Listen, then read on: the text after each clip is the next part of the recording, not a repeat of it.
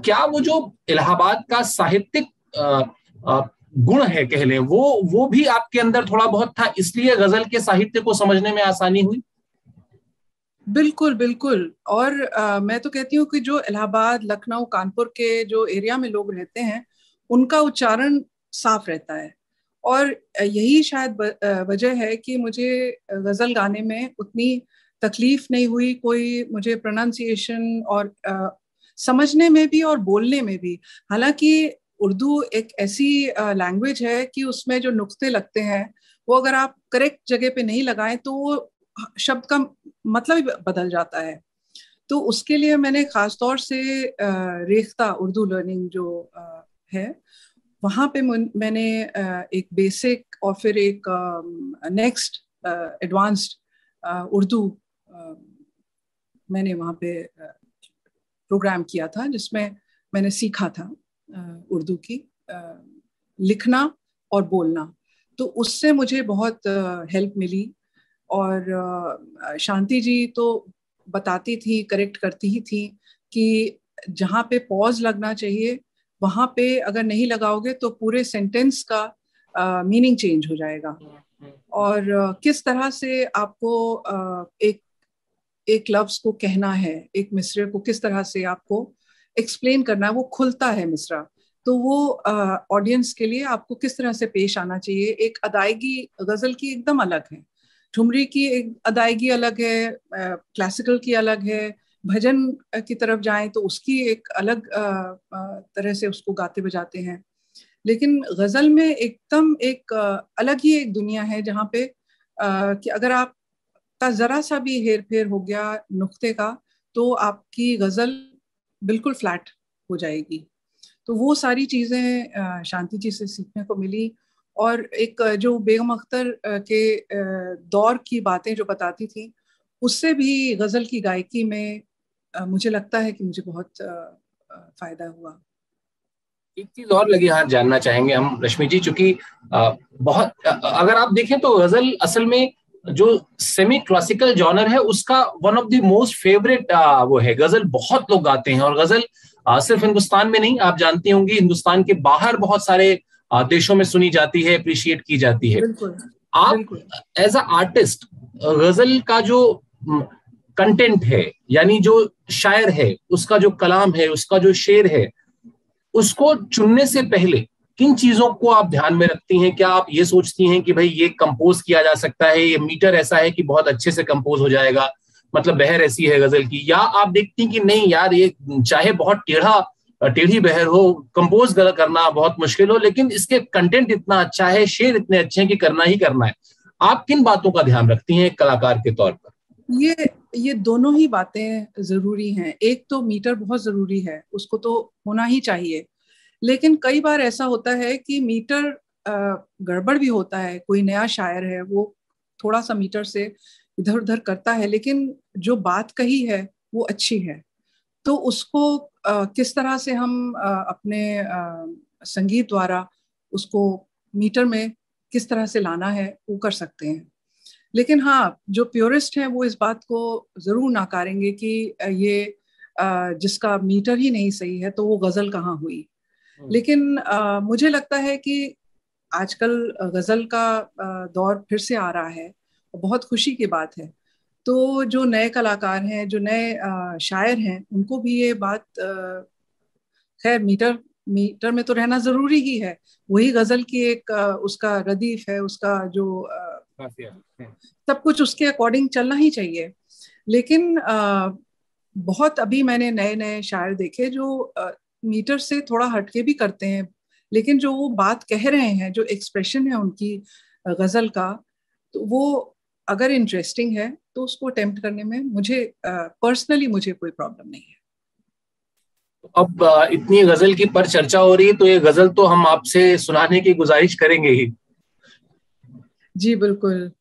मैं आपको बेगम अख्तर की गाई हुई उनकी पहली रिकॉर्डेड गज़ल जो बेजाद लखनवी का कलाम है और उसके बोल इस तरह से हैं, दीवाना बनाना है तो दीवाना बना दे। वो सुनाती हैं।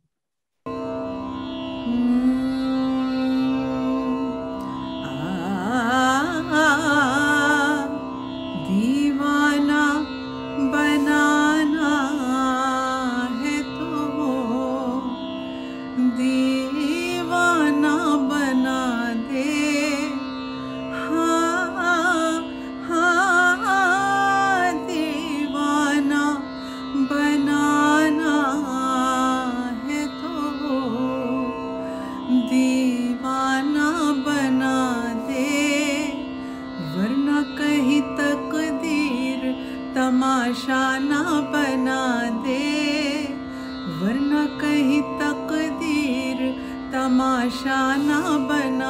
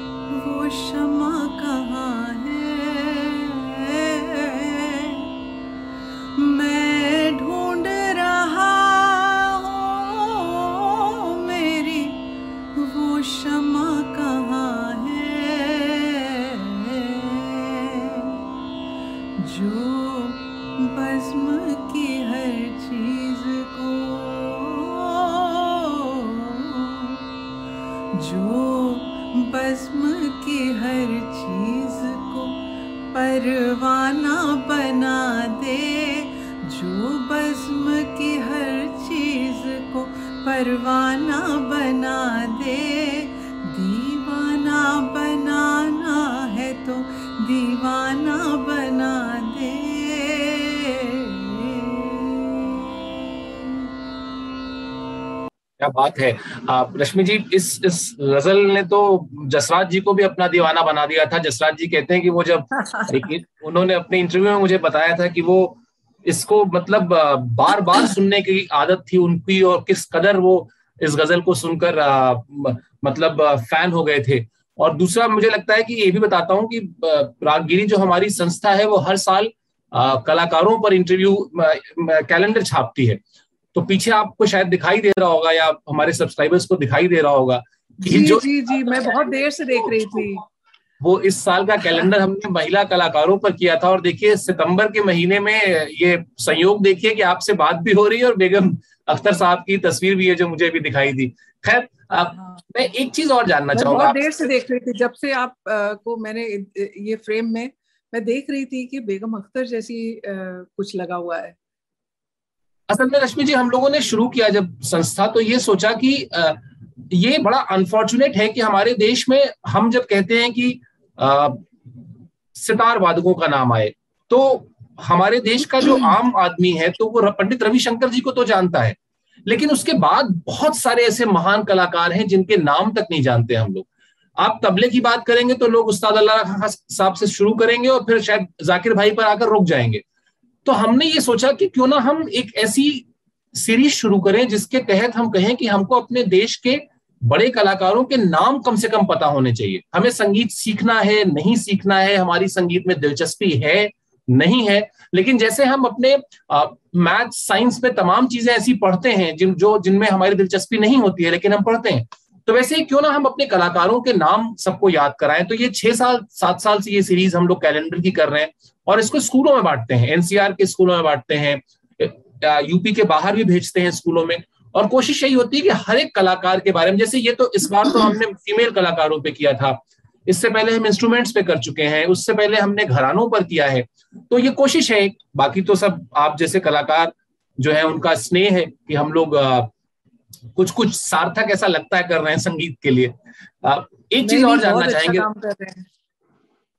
एक चीज़ और जानना चाहेंगे हम आपसे। जब जब हम हमने गज़ल की बात कर ली आप एक एक आपने बीच में एक शब्द यूज़ किया प्योरिस्ट। हम प्योरिस्ट का मतलब मोटे तौर पे यही हो गया कि हम आ, कामानी में गए और आ, एक बहुत कोई बुज़ुर्ग से कलाकार आए और उन्होंने कहा कि ये फला साज मैं पचास साल से या साठ साल से बजा रहा हूँ।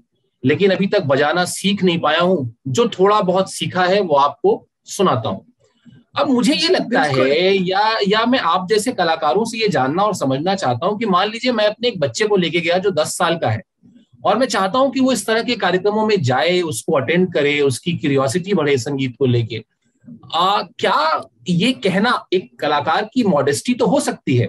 लेकिन ये कहकर कि हम 50-60 साल से इसको बजा रहे हैं और अभी तक सीख नहीं पाए हैं। आपको जो थोड़ा बहुत सीखा है वो 10 साल का बच्चा तो भाग जाएगा उसको लगेगा कि यार ये अगर 50-60 साल में नहीं सीख पाए तो मैं कहाँ से सीखूँगा? तो मैं कैसे सीखूँगा? जी जी जी। तो आपको लगता है कि ये जो प्योरेस्ट शब्द हम इस्तेमाल करते हैं शास्त्रीय संगीत में या संगीत में उसकी वजह से हम एक बहुत बड़ी अड़चन भी खड़ी कर दे रहे हैं नई जनरेशन को जोड़ने से? बिल्कुल ठीक कह रहे हैं आप। यही बात मैं आपसे कह रही थी कि देखिए, गज़ल हो या शास्त्रीय संगीत हो, उसको हमें यंगस्टर्स के करीब लाने के लिए कुछ एक कड़ी, कुछ ब्रिज बनाना ही पड़ेगा। नहीं तो ये वही जैसे आप कह रहे हैं कि बच्चा भाग जाएगा कि इनको तो इतने साल लगे, मैं कैसे करूँगा? मुझे भी इतने साल लगेंगे तो मैं इससे अच्छा मैं कुछ और कर लूँ?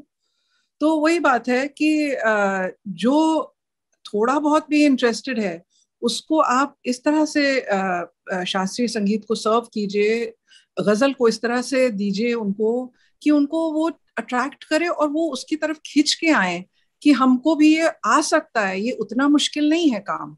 तो आ, वही चीज़ मैं कह रही थी कि जो गज़ल लिखते भी हैं गज़ल गाते भी हैं उनको ठीक है प्योरिस्ट होना एक अलग चीज़ है कि हाँ काफिया रदीफ मीटर उसका बहर उसका शेर एकदम परफेक्ट होना चाहिए लिखने में भी और गाने में भी। लेकिन हाँ अब बहुत सारे शायर जो नए हैं वो आ रहे हैं जो नए गज़ल सिंगर्स आ रहे हैं अगर हम उन्हें नहीं प्रोत्साहन देंगे उन्हें नहीं इनक्रेजमेंट देंगे तो गज़ल की भी वही आ, आ, बात हो जाएगी कि it is too far away from the mainstream तो हमें मेन स्ट्रीम में लाने के लिए कुछ ज़रूरी है कि उसको थोड़ा उनके पसंद का भी बनाए तो ही हाथ जुड़े आ, हाथ आ, मिलाने का काम होगा। ये ज़रूरी है। अच्छा रश्मि जी मैं जैसा मैं शुरू में बता रहा था मैं खेल पत्रकार हूँ। तो मैंने फॉर्मूला रेसिंग में तो ग्रॉ प्री सुना है बैडमिंटन में भी सुना है। आपने यूँ तो तमाम आपको अवार्ड्स मिले हैं लेकिन आपके अवार्ड्स में खास अवार्ड है जो आपको आ, मेरे ख्याल से उज्बेकिस्तान में मिला था और वो उसके साथ ग्रॉ प्री शब्द जुड़ा हुआ है। तो मेरी क्यूरियोसिटी ये हुई जानने की कि जरा उस अवार्ड के बारे में बताएँ हमारे दर्शकों को हमारे सब्सक्राइबर्स को। ये तो आ, आपने बहुत ही वैसी चीज़ छेड़ दी कि मेरी बहुत ही सुनहरी यादें हैं उससे जुड़ी हुई। ये आईसीसीआर ने भेजा था हमें उज्बेकिस्तान और वहाँ पे करीब फिफ्टी नाइन कंट्रीज़ पार्टिसिपेट कर रही थी। और वहाँ जाने से पहले बहुत मुझे इसके बारे में डिटेल्ड पता नहीं था। मुझे ये नहीं मालूम था कि ये कंपटीशन है। आईसीसीआर तो जो कॉन्सर्ट्स के लिए भेजते हैं, मुझे लगा कि वही है। और लास्ट मिनट में मुझे पता लगा कि ये कंपटीशन भी है। तो और कंपटीशन के जो कुछ रूल्स होते हैं तो उनको फॉलो करना होता है कि इतने टाइम में आपको ये पेश करना है, इतने टाइम में ये पेश करना है। तो खैर, वहाँ जब गए थे तो उस समय तक मुझे ये पता था कि भाई अवार्ड जो मिलते हैं फ़र्स्ट सेकंड थर्ड कॉन्सुलेशन वगैरह जो भी होता है ग्रॉ प्री का मुझे एक्चुअली पता ही नहीं था। और एंड तक नहीं पता था। जब मैंने कंपटीशन में पार्ट लिया कंपटीशन वाज एक तो मेन कंपटीशन था, बाकी जो और प्रोग्राम्स थे, जो कॉन्सर्ट्स थे, उनको भी उसमें रख के और फाइनल उन्होंने वो किया था। कि आपका प्रेजेंटेशन और भी जो प्रोग्राम्स आप कर रही हैं, जो स्टेज शोज़ कर रही हैं, उसको भी मद्देनजर रखते हुए और कंपटीशन को भी। तो जब फाइनली जब कंपटीशन वाला हुआ था तो मुझे लगा था कि मैंने अच्छा तो गाया है, कुछ ना कुछ तो मिलना चाहिए। फिर जब रिजल्ट्स जिस दिन डिक्लेयर होने थे उस दिन हम लोग सब तैयार होकर हमसे ये कहा गया कि आप अपना साज और वगैरह वगैरह जो साजिंदे हैं सबको साथ लाइएगा। तो हो सकता है आपको स्टेज पे बुलाया जाए to give a small presentation तो हम लोग सब अपने साज वगैरह के साथ वहाँ पहुँचे और वो रिजल्ट्स आउट होने लगे कि सबसे पहले कॉन्सुलेशन तो वो पाकिस्तान को मिला। सनम मारवी जी थी। उन्होंने गाया था। तो हम सनम मारवी का नाम बड़ा है तो हमने सोचा कि कॉन्सुलेशन इनको मिल रहा है तो पता नहीं आई डोंट थिंक हमको कुछ ऐसा मिलने वाला है। फिर सेकंड थर्ड प्राइज फिर second prize which was shared by many countries दो uh, मिली इनको दो मिली उन दो कंट्रीज़ को third prize milli.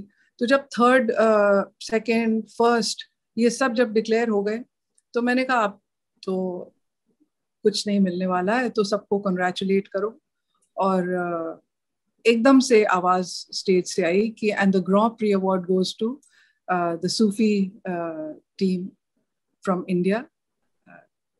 led by Rashmi Agarwal. And that moment uh, was, I think, the, आज तक उसको जब मैं सोचती हूँ रोंगटे खड़े होते हैं कि क्या क्या माहौल था वो कि मुझे खुद ही नहीं पता था कि फ़र्स्ट के बाद भी ग्रॉप्री अवार्ड भी होगा और वो इंडिया को मिलेगा और वो भी मुझे मिलेगा। तो मेरे लिए तो वो एक आ, सपने जैसा अभी तक लगता है। तो आ, बस और क्या मैं कहूँ? बहुत ही खूबसूरत क्षण थे वो। असल में मेरे मैं थोड़ा जब कलाकारों के साथ जुड़ता हूँ तो विशुद्ध रूप से लालची हो जाता हूँ। तो मुझे दरअसल आपसे सूफी सुनने की लालच आ रही थी इसलिए मैंने कहा ये किस्सा भी सुन लेते हैं। क्योंकि सब्सक्राइबर्स को पता भी चलेगा कि संगीत में भी ग्रॉपरी होता है और साथ ही साथ ये गुजारिश पीछे से आ जाएगी कि कुछ सूफी में सुनाइए। नहीं सूफी भी सुनाऊँगी ज़रूर। आ, बाबा बुले शाह का कलाम है रांझा जोगिड़ा बनाया वो सुनाती हूँ आपको। जोगीड़ा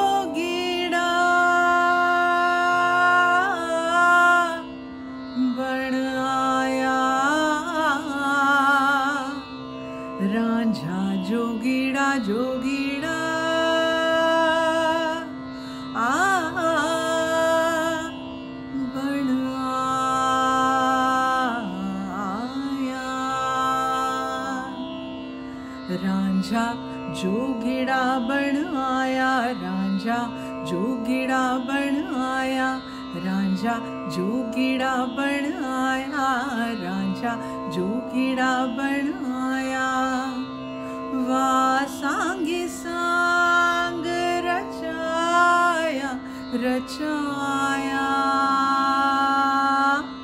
रांझा जो गिड़ा बन आया रांझा जोगिड़ा बन आया रांझा जोगिड़ा जोगिड़ा जोगिड़ा बन आया जोगिड़ा जोगिड़ा बन आया।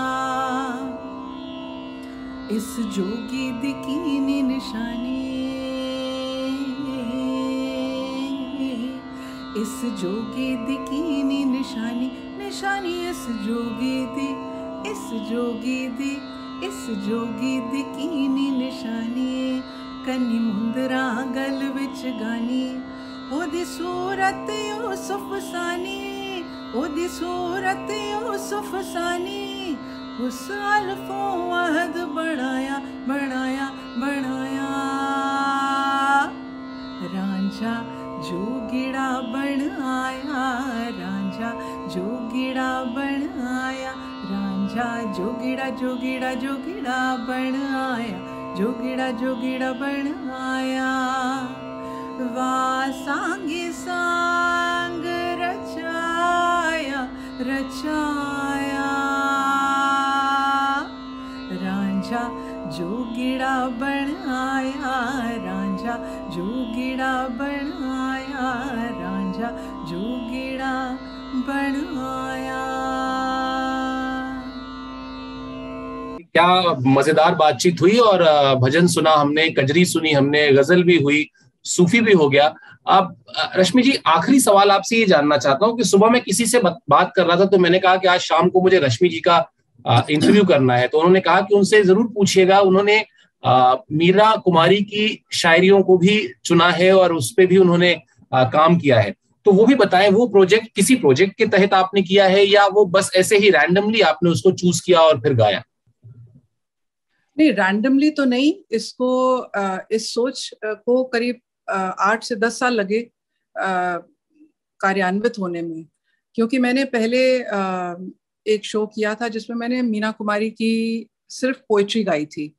उनकी उर्दू में लिखी हुई गज़लें गाई थी। फिर मैंने कहा कि ये कुछ अधूरा सा लग रहा है और इसमें उनकी कहानी, उनकी ज़िंदगी की जो बातें हैं, वो ऑडियंस तक नहीं पहुँच पाई हैं। सिर्फ़ उनकी, वो एक फ़िल्म स्टार थी, एक पोइट थी और कितनी सेंसिटिव थी उनके साथ कितनी ट्रेजिडी जुड़ी हुई है वो आ, मैं दर्शक दर्शकों तक पहुंचाना चाहती थी। तो फिर उसको एक आ, ऐसा प्रोजेक्ट बनाया कि उसमें कहानी भी हो गाने भी हों उनकी फ़िल्म की भी बातें हों उनकी फ़िल्म के गीत भी हों और उनकी लिखी हुई गज़लें जो आ, मैंने कंपोज करी थी वो पेश करी। तो वो बहुत ही अच्छा प्रोजेक्ट था। उसके कई रिपीट परफॉर्मेंसेस भी हुए। रेख्ता में भी उसको पेश किया गया था। और ये उर्दू अकेडमी ने भी उसको अपने कनॉट प्लेस में जो करते हैं, बड़ा सा फेस्टिवल उसमें भी पेश किया था। तो वो भी बहुत अच्छा एक प्रोजेक्ट रहा था। मैं, मुझे लगता है कि sometimes I feel like a film maker जैसे होता है ना कि एक फ़िल्म बना ली, अब दूसरी फ़िल्म एकदम उस, उससे हट के थोड़ी होनी चाहिए। दूसरी, तीसरी फ़िल्म कुछ उससे हट के होनी चाहिए, एक नयापन लेके आना चाहिए। तो मुझे कई बार लगता है कि मैं अपने जो प्रोजेक्ट्स कंसीव करती हूँ, कुछ उसी विचारधारा के तहत होते हैं कि एक मीना कुमारी का हुआ जो कि बहुत ही ट्रेजिडी और उससे इन्फ्लुएंस था। उनकी जो गमगीन पोइट्री थी, उससे प्रेरित था और उनकी फ़िल्म की जो बातें थी, उससे था। और फिर मैंने एक गज़ल और जैज़ का भी एक फ्यूजन करके मैंने किया था। तो मुझे बहुत अच्छा लगता है एक्सपेरिमेंट्स करना मतलब कुछ भी नया संगीत के ही उसमें, सागर में से मोती बीच बीच में चुन चुन कर लाना और लोगों तक पहुंचाना, ये मुझे बहुत अच्छा लगता है कि कुछ नया होना चाहिए। सिर्फ़ वही कि गज़ल गाली या सूफियाना गालिया या ठुमरी गाली ठुमरी में भी मैंने बहुत एक्सपेरिमेंट्स किए थे पहले।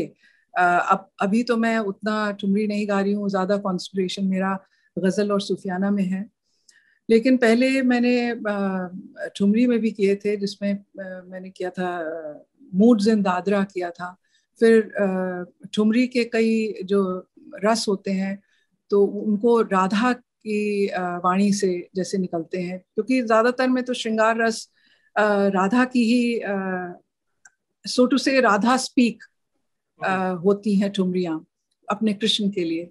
तो उस तरह की भी मैंने एक एक्सपेरिमेंट किया था। फिर एक जन्माष्टमी पे सिर्फ़ बाल कृष्ण पाँच साल की उम्र तक के उनके जो भजन थे वो पेश किए थे। तो एवरी टाइम मुझे लगता है कि कुछ नया करना चाहिए। संगीत के ही उसी जो मुझे आता है उसी में से निकाल निकाल के चुन चुन के मोती सामने रखूँ। आप क्या ये, आपकी ये सोच और नया कुछ करने की चाहत हमेशा यूँ ही बरकरार रहे? हमसे आपने बातचीत की, आपने हमारे लिए समय निकाला। इसके लिए बहुत बहुत धन्यवाद और ढेर सारी शुभकामनाएँ। और मैं कहीं आपका एक इंटरव्यू देख रहा था कुछ दिन पहले, और उसमें आपने कहा कि जब आप अपने घर से शादी के बाद निकलने लगी तो आपके पिताजी ने कहा कि तुम मेरे घर से संगीत लेकर जा रही हो। लेकिन मुझे लगता है कि वो संगीत आप लेकर आई भी अगर तो वो जो आपने उसको फैलाया है पूरी दुनिया में और हम सब लोग के बीच, उसकी महक यूँ ही बरकरार रहे। बस इतनी इसी दुआ है ऊपर वाले से। बहुत बहुत धन्यवाद। ढेर सारी बधाई भी आपको और ढेर सारी शुभकामनाएँ भी आपको। बहुत बहुत धन्यवाद शिवेंद्र जी, मुझे यहाँ इनवाइट करने के लिए। और आपकी जो आपने ब्लेसिंग्स दी, जो गुड विशेस दी, उसके लिए भी बहुत बहुत बहुत धन्यवाद। मुझे भी आप सबकी गुड विशेस की बहुत ज़रूरत है स्पेशली अब जो पैंडमिक समय है, लगता है मुझे कि दोबारा से शुरू करना पड़ेगा। दो साल हो गए हैं, कोई ढंग का इस तरह से कोई प्रोग्राम किए हुए जो लाइव करते हैं हम लोग। तो thank you so much for inviting me for your best wishes and आपको भी रागगिरी के लिए बहुत बहुत शुभकामनाएँ। बहुत बहुत धन्यवाद।